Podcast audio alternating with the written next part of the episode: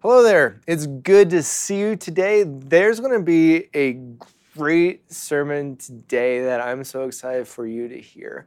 Um, it's going to continue our journey in the Gospel of John, and something that's been so fun is the perspectives that have been brought, the the depth um, that has been explored, and I'm excited to carry that on today.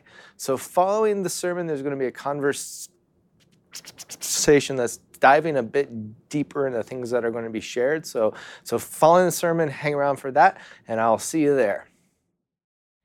Hello, everyone. My name is Mariana, and I have the joy to be here today, sharing into this journey that we've been going together through the book of John. And it's been such an exciting ride. Uh, and, you know, one of the things that I really appreciate about John is that at the end of his book, he says, you know what, guys? there is not enough room in this entire planet if we were to write down every single story. If you really wanted to write everything down, there's not enough books and there's not enough space in this whole planet to hold all the stories of what Jesus has done.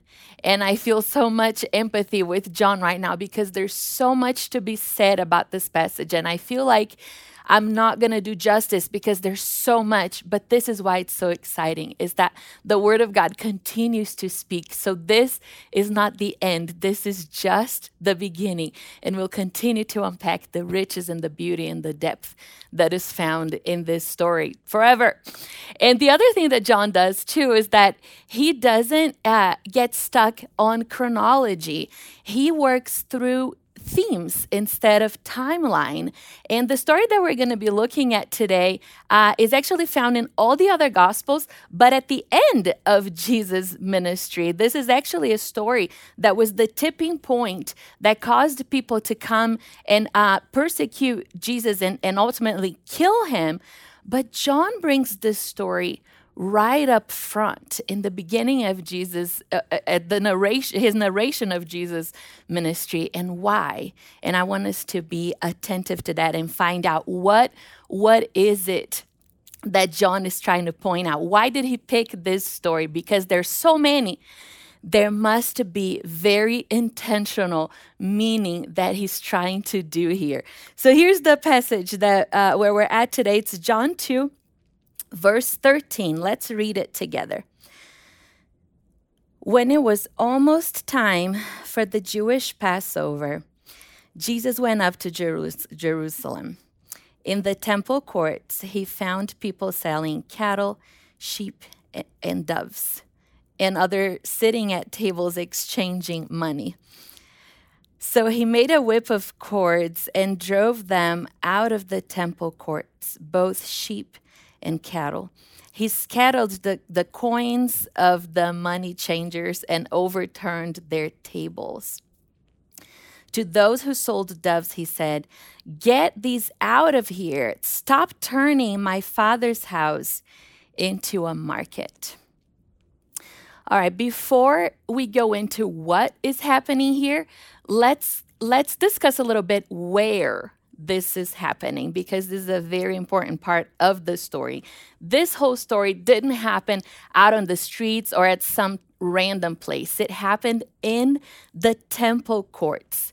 This was was there was this was the house of the Lord, the temple, this this sacred sacred place uh, of worship. It's the place where mankind and God met. It was this beautiful, holy place. And I really, really like to start everything from the beginning because you see, this doesn't start here. God, from the beginning of times, He longed for this place where He could dwell together with mankind. And we see all the way back in the garden, that's what we see described there. It was this place where God and people inhabited together and they shared this space together. And from the beginning, God's heart's desire is to be united with you and me, to be together with his children.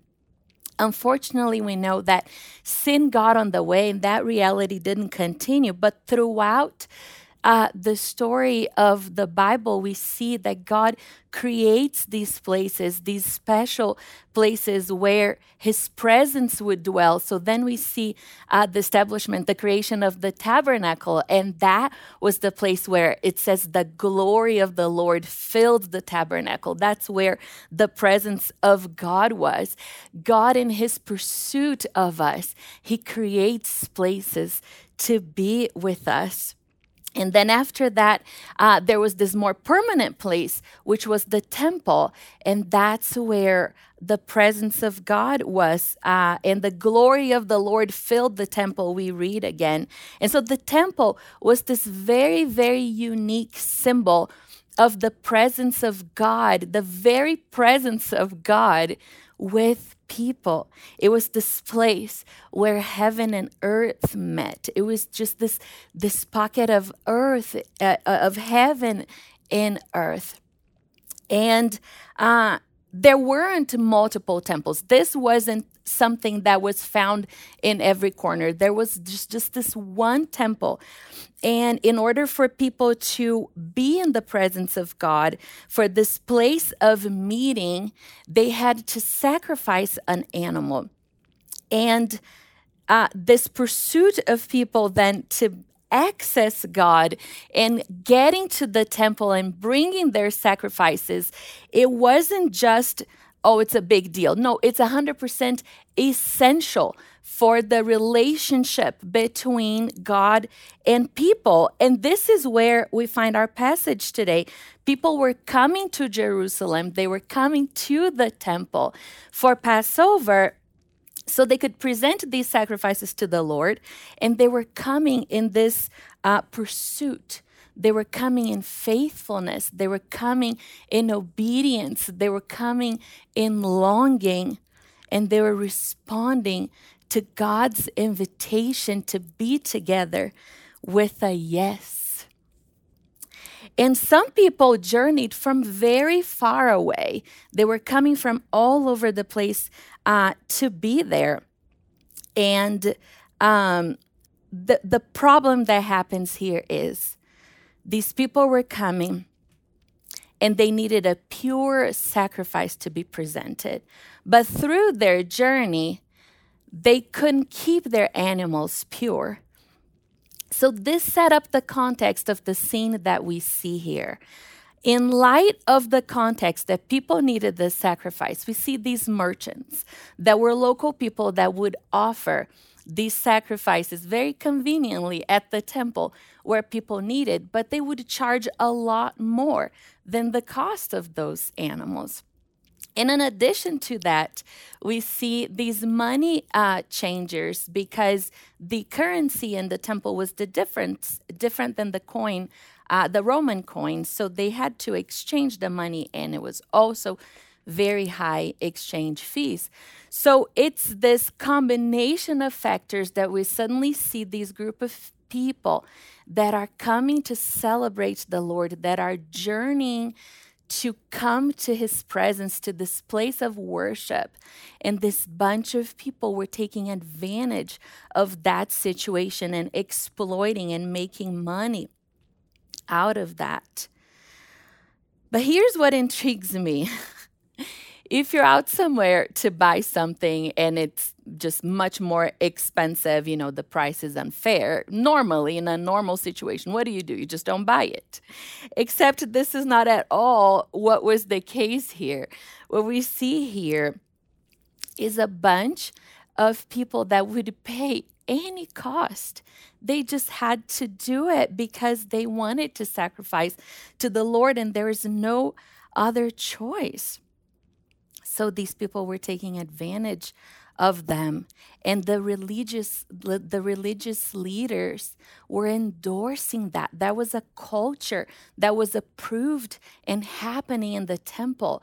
And that made Jesus furious. This reminds me of a time where uh, I went to Brazil to visit my family. And, you know, I, I, usually spend so much time there that at the end, even though, of course, I love being there, but at the end, I'm just excited to be home. You know, at the end of the trip, you just want to be home. And then we traveled to uh, the airport in Rio because my hometown is three hours away and it's this zigzag mountain ride that is exhausting. Everybody feels sick at that ride.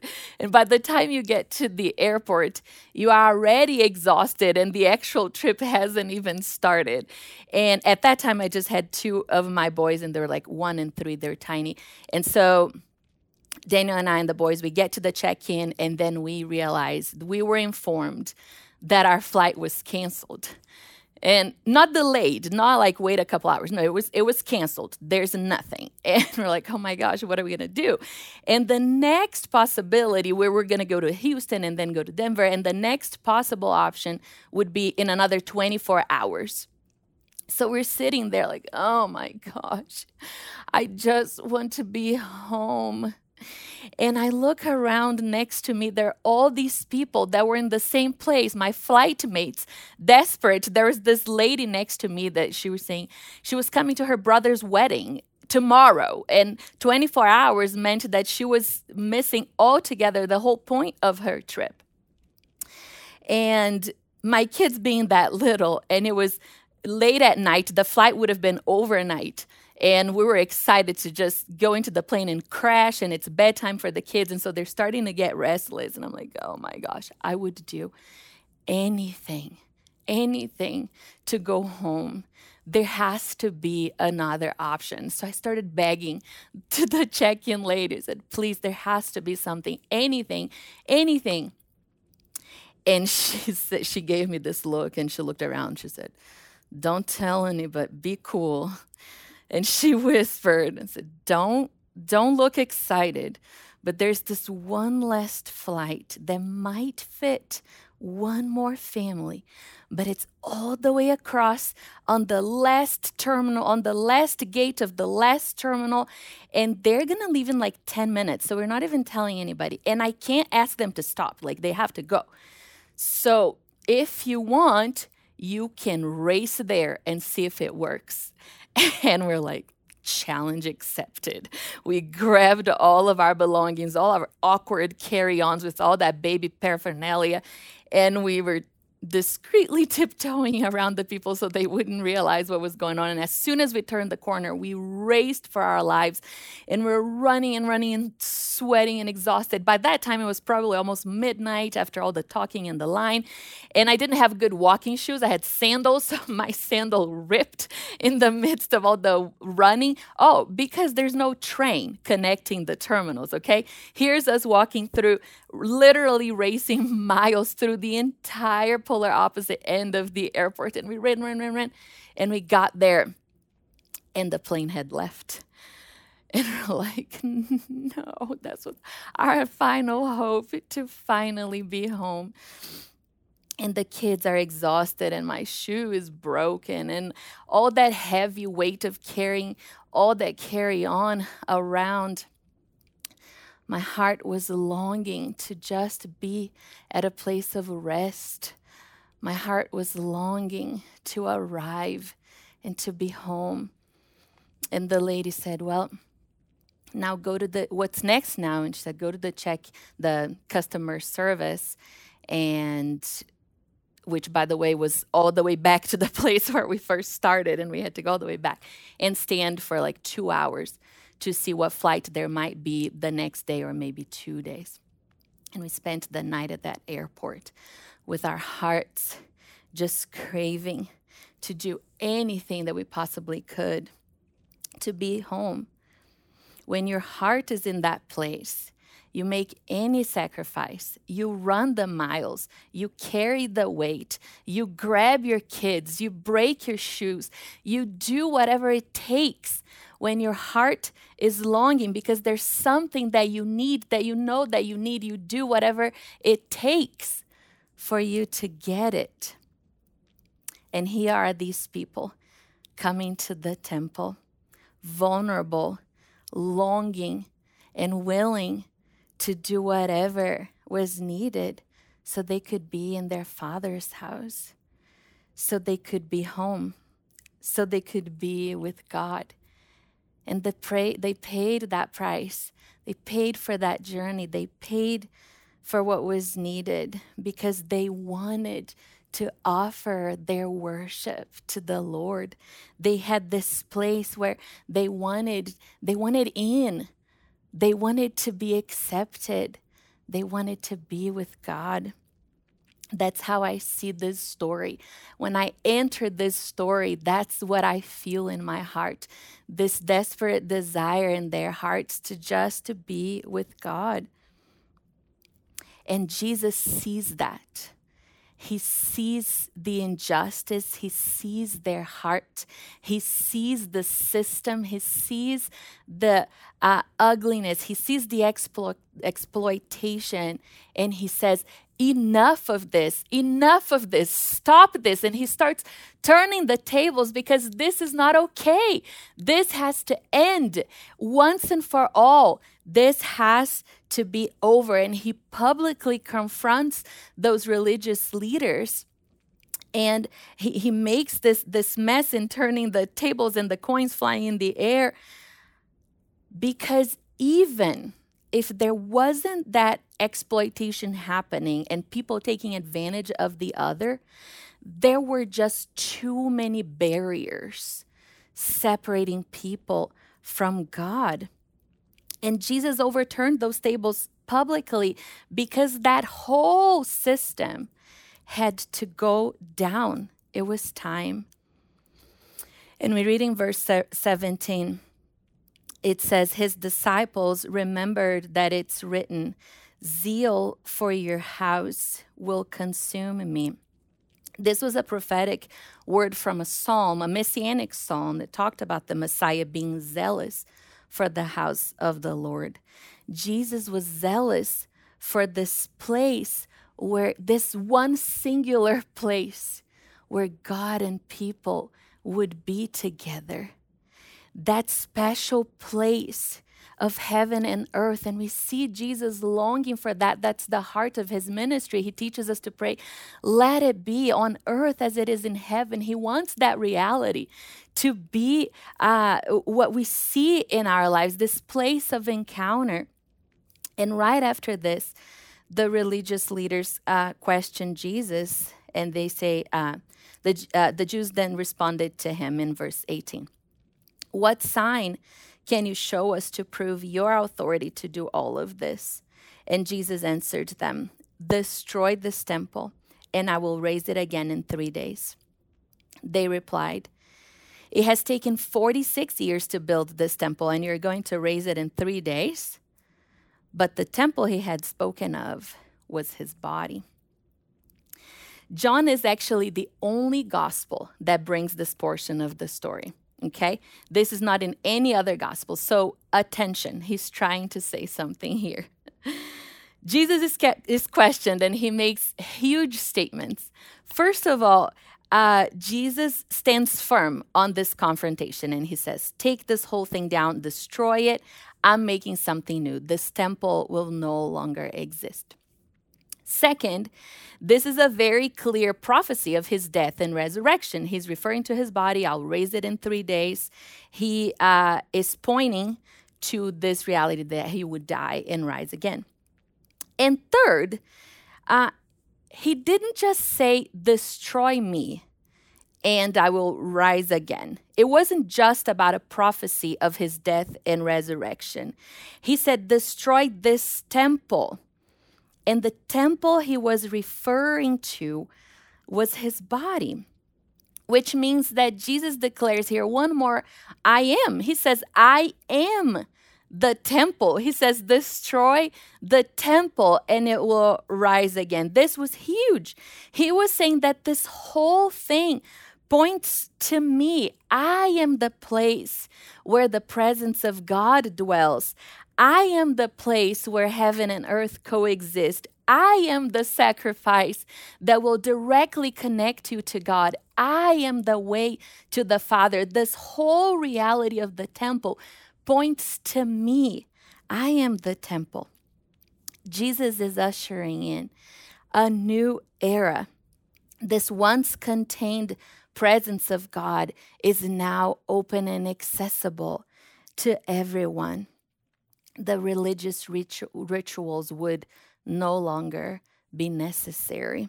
That one sacrifice would be performed once and for all, and the covenant between God and people is right here being rewritten by Jesus.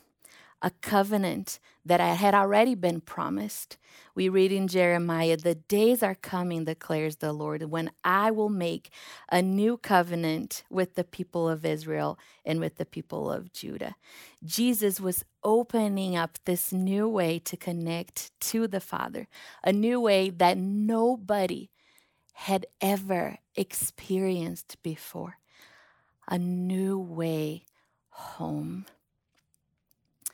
And he says that he would do that in three days, which we learned last week that the three days is so packed with meanings.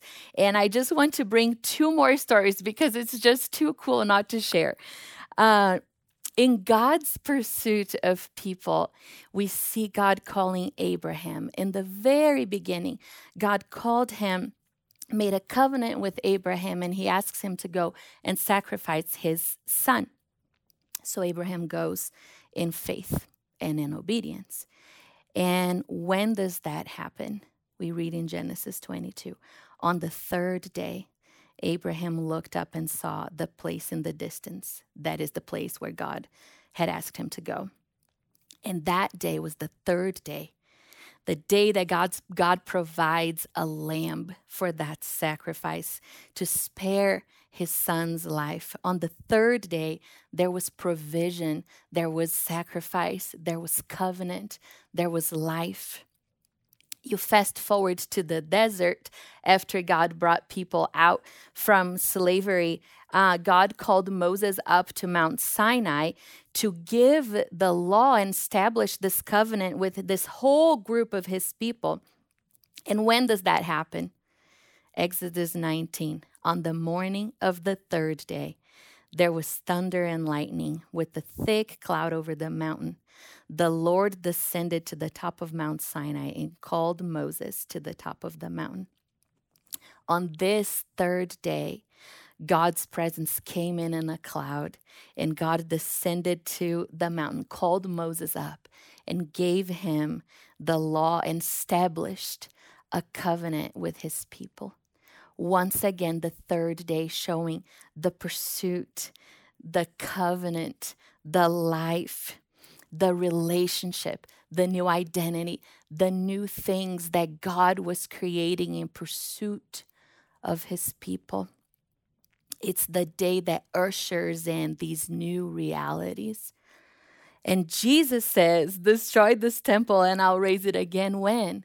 In three days. It's just so beautiful that this new covenant, this new reality, this new relationship, Jesus coming back to life, it didn't happen on the second, on the fourth, or on the tenth day. It happens on the third day because Jesus is making all things new. And Jesus is giving them a hint of what's coming. Remember how this story is out of order? Could it be that John is setting the table here for the whole point of what Jesus' ministry is for, the whole point of who Jesus is. What is happening here right now is, is that setting the table for us to pay attention what Jesus is doing the rest of the book. It's kind of like when you watch a movie and, and the movie starts with the end scene, and then you watch the rest of that movie in light with that filter of what you know what's going to happen at the end and you're paying attention and you're listening closely and differently because John is bringing in the whole point of what Jesus is doing right away. I can almost see him just thinking like I can't wait. I just have to tell you right away.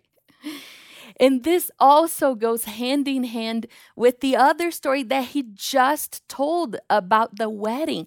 Those two stories, they really complement each other in the same chapter. At the wedding, Jesus also confronts the old religious uh, rituals when he's transforming that sacri- sacrificial water into wine. And this is what he's doing now at the temple. The wedding also happened at the third day. And at the temple, Jesus turns these tables of injustice and religious systems. And at the wedding, he sets the table with the new transformed reality that he's bringing in. I love that the setting of a table and the turning of the other table. And there is a prophecy that we won't have time to go in, but I just love that there's a prophecy uh, that the last temple would be greater than the first. And at the wedding, what Jesus creates, it's clearly spoken. This second reality was better than the first. These two stories are just amazing how they go together and they present this trailer of the great movie that we're about to watch of Jesus' ministry. Now, there's another word that I want to point out here uh, real quick, and that is the word uh, destroy. As I was meditating in this passage, you know, I was just really sitting in it and trying to ask Jesus, what do you what do you want to say about this? And it hit me that he doesn't just say, I am creating something new. I'm raising in three days. I'm bringing a new covenant. It's not just about the new things that he's going to do, but it's also about destroying the old. It's also about letting go of what's behind. You can't enter the new things unless you let go of what was past in order to experience the new, the old has to be destroyed. He says, destroy this whole thing with so much passion. He says that because the same thing happens at the wedding. He didn't just create, make, he didn't make uh, wine appear out of nowhere. He could, he didn't. He transformed something new. He first got rid of what was old in order to create something new.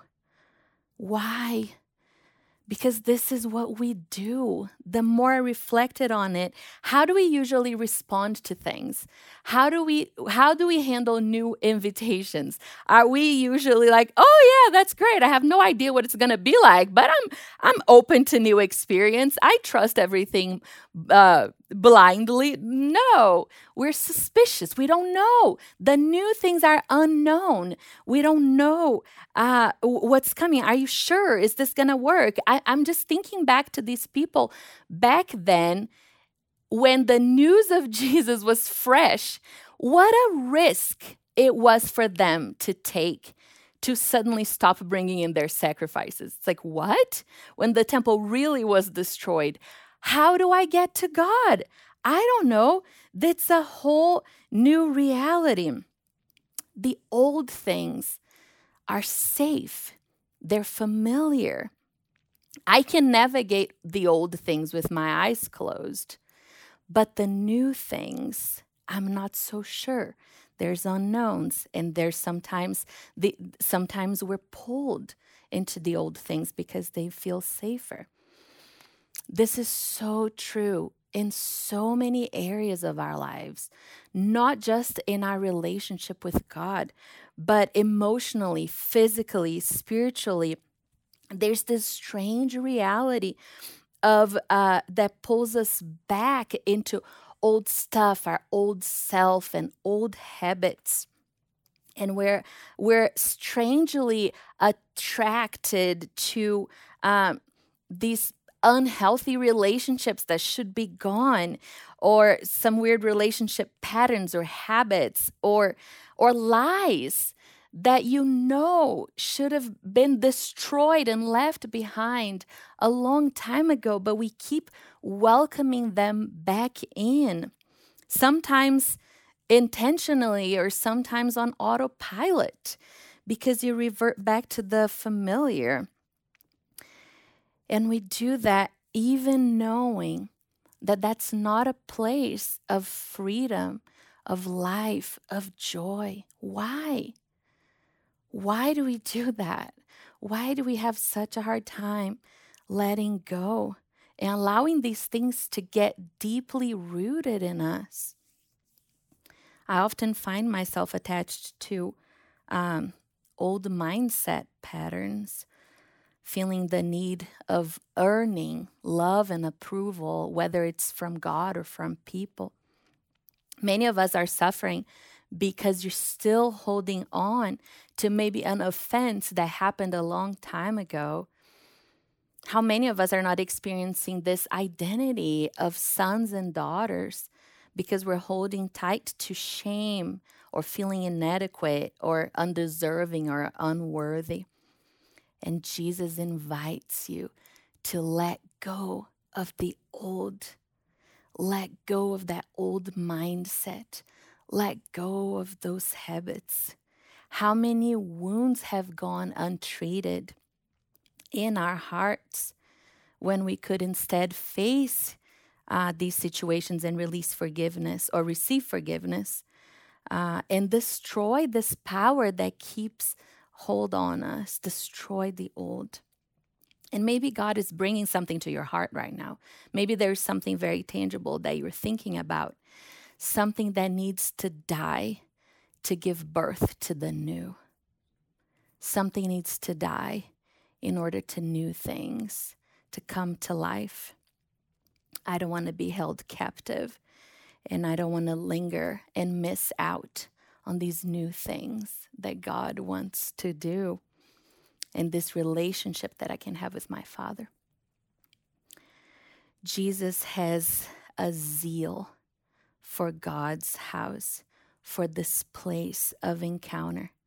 And if you think about it today, in this new covenant with Jesus, where is the place where God dwells?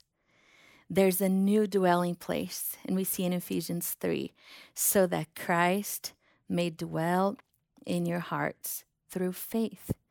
Now he dwells in our hearts we are now the house of the Lord, the place that is sacred and beautiful, this place of encounter. And Jesus is zealous for his house, which means he's zealous for you, he's zealous for your heart. He cares about the things that are in your heart. He cares about these things that you might be carrying. He care uh, carrying on. He cares about the things that might be uh, playing the role of tables that are standing in the way, creating barriers between you and God. He wants to turn those tables over. He's zealous of your heart and his whole ministry, the whole point why he why he came was just so you could have access to the presence of God. But things are still in the way. What is in the way? What tables need to be turned over in our hearts? What things are standing between me and Him today? He wants our hearts. And as I was writing this message, I want to finish by just sharing this with you. I was studying so much about this because I I love it. I was just having so much fun having all the commentaries and history and and notes and all of that um you know my love for history and literature and that was becoming my focus as I was unpacking this message. So much so that my time in the Word and my time with the Lord became so cerebral and sterile. And there was a lot of information, but not at all any transformation. I lost my heart in the process. I was drowning in a bunch of stuff. And I realized I don't want to know stuff. I want to know God ironically, even studying the Bible got in the way of me actually experiencing Him. And I had to put all of this aside and just sit with Him and say, God, I don't want to know more more commentaries or more opinions and more history. I want to know you. I want you. And that's what John said. That was the whole point why his book was written, so that we may believe that Jesus is the Messiah, the Son of God, and that by believing, we may have life in his name. So we may believe and encounter life. That's the point. That's the point. To come home, to come with our hearts, our hearts that have been longing all along, our hearts that are just dying to be with God. And we're willing to do anything that it takes. God sees the longing in our hearts, and He has had that same longing from the beginning, since the garden, His heart's desire to be with us. And we have this here, uh, this core desire to be whole, to experience life and freedom and acceptance and purpose and value in sitting in the presence of God. Heaven came to earth. Jesus opened the way. And this is the place that we can dwell with Him today. This is the place where we belong. The tables are turned. Come in. The Father invites you in into this new creation, this new freedom, this new relationship with no barriers. Let's pray.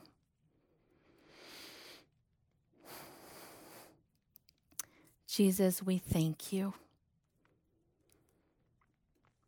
We thank you for all that you have done.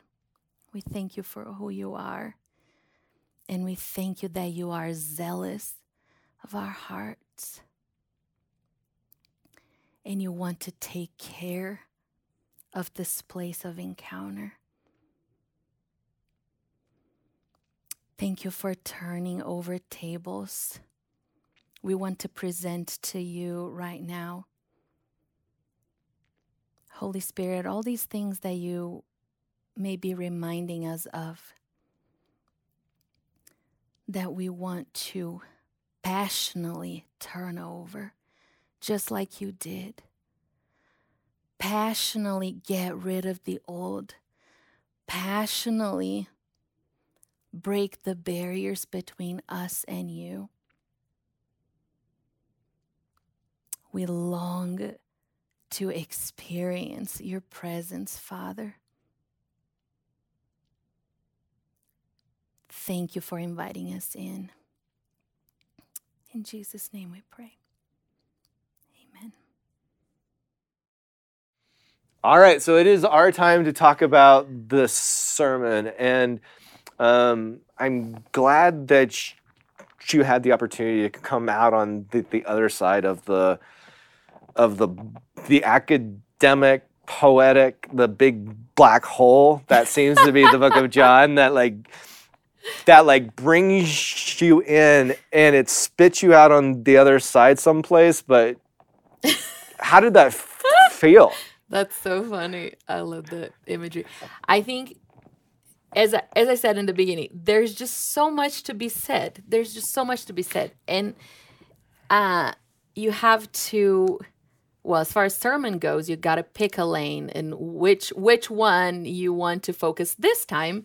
Uh, but ultimately, I was drowning in all these informations and things, and it ultimately came to this place of how does this touch me? Yeah. How is this speaking to me today? Yeah. And yeah. I was I was thinking the same thing just hearing hearing this sermon and um, something that kind of got just uh, you know t- talked about for a tiny bit is um, that the, the whole turning of the tables happened during pass Passover, mm-hmm. and um, and then t- talking about how people had to bring their sacrifices mm-hmm. and and um, and it's something I, I, I didn't even think about, but just painting that picture of who was coming and you know the importance of the temple and that's like the, the only place that people can bring their sacrifices and so everyone's bringing their sacrifice. Um, I've something I, I just started thinking about is that the temple is the only time people can bring the or the only place that people can bring the, the, their sacrifices to atone for the sins of themselves and their entire family. Mhm. And Passover is the only time mm-hmm. someone can bring sacrifices to atone Yeah. for themselves. And so, so- you have the only time and the only place, mm-hmm. and it's all converging. And and this idea of atonement and the idea of encountering God, but then how the Old Testament is b- built, depending on the types of sins that you and your family have, Mhm. the specific sacrifice combos Right. that have to happen, there's a prescription for that. And okay, so so so sin is typically something that's very embarrassing, right? And so if th- there's a prescription for the types of sins that I have, so everybody knows. And you have your whole family that that, that they had to so i'm coming bearing the sins of my family and then i'm going up into the temple courts and saying i'm going to have a dove a cow some Uh-huh. sheep i'm going to and and the amount of shame that is there in purchasing atonement and then the temple selling atonement and the like Yeah. And I was just thinking about the barrier and who is hearing these things. It- it- it- so it isn't even the high priest that's hearing these things, it's these people selling. Uh huh. Random merchants. And but the place that sacrifice comes from is the heart. Mhm. I'm, I'm trying to get to a place that I was like, oh my gosh. I was so like, here are people having to pull out their heart and put it on the Here table. Yeah. And the people who are picking it apart, they aren't even holy people. Yeah. They're exploiting the human Right. heart. They're exploiting vulnerability to earn a Mm. profit. You know, going into that thing that you talked about, the heart is the temple of God. you know, in the end. deep. Yeah, and I was like, whoa. And and everyone's coming at the same time in the same place, hoping so for good. atonement. And then the thing you said on the third day, um, uh, that the whole poetry from the beginning to the Right. end of, of here's all the things that happen on the third day. And there's a ton of those throughout the whole Bible. It's just go have some fun and go pull up the third day. But if you do it in the opposite path, um, so instead of here's how to interpret the turning of the table, if the turning of the table is the point on the third day, then you have those going back. If he is turning the table on s- sacrifice and he's turning the table on the system of things, Abram, so God turned the t- table on his perception of who the gods are supposed to be. He turned the table on every other god asked for a human sacrifice. Mhm. A- Abram probably expected to sacrifice his son. Mhm. That hadn't been a That's how he shocker. rolled. That Yeah. was a cultural experience. Mhm. And God says, I do things differently here, Mm. and turns the table Wow. right there. The whole calling to Sinai. I mean, like Yeah. the turning of the table. Um, I do things differently here. Yeah. And for God Himself to be Mm. in the thing that's supposed to be His house, Mhm. turning the table, Mhm. saying, I do things differently here, destroy this. Mm. Um, I am just the content that you brought, the whole airplane picture of going from the terminals and your family and the desire to go home and you're carrying your carry-ons. And It's like, oh my gosh, is that the perfect picture of the human heart, just dying to go home? Mhm. and the vocabulary that that you had of um, how how J- Jesus was calling himself the temple and the, the, the I am thing, and like Mm. he is the place. Beyond, Yeah. he is the person. He is the place that heaven and earth collide. He is divine. He is human. He is the the hundred percent Mhm. in him is the holies of holies. Yeah. That's Ugh. so good. No, I love and I mean this. So this is one out of 15 conversations that we've had about this. This particular And one was recorded. It- it's always it's changing and same. evolving, right? Because they're all different. There are always a million things and it's beautiful and it's profound and it's oh my gosh. And- But that's the I- joy of the Gospel of John. Oh, Like, absolutely. This should hundred percent. happen in your Yeah. groups at home, in your cars, and the, And here's Ugh. the thing as I'm like overloading my, you know, brain with insights and all of this, and I mean, it's amazing, it's awesome. And I went to say, and Michael Breimer prayed for me to wake up and have a, and have a word. I don't know if you remember that, I have a dream. I woke up a couple of nights ago with this uh, uh, uh, memory of the airport. Hmm.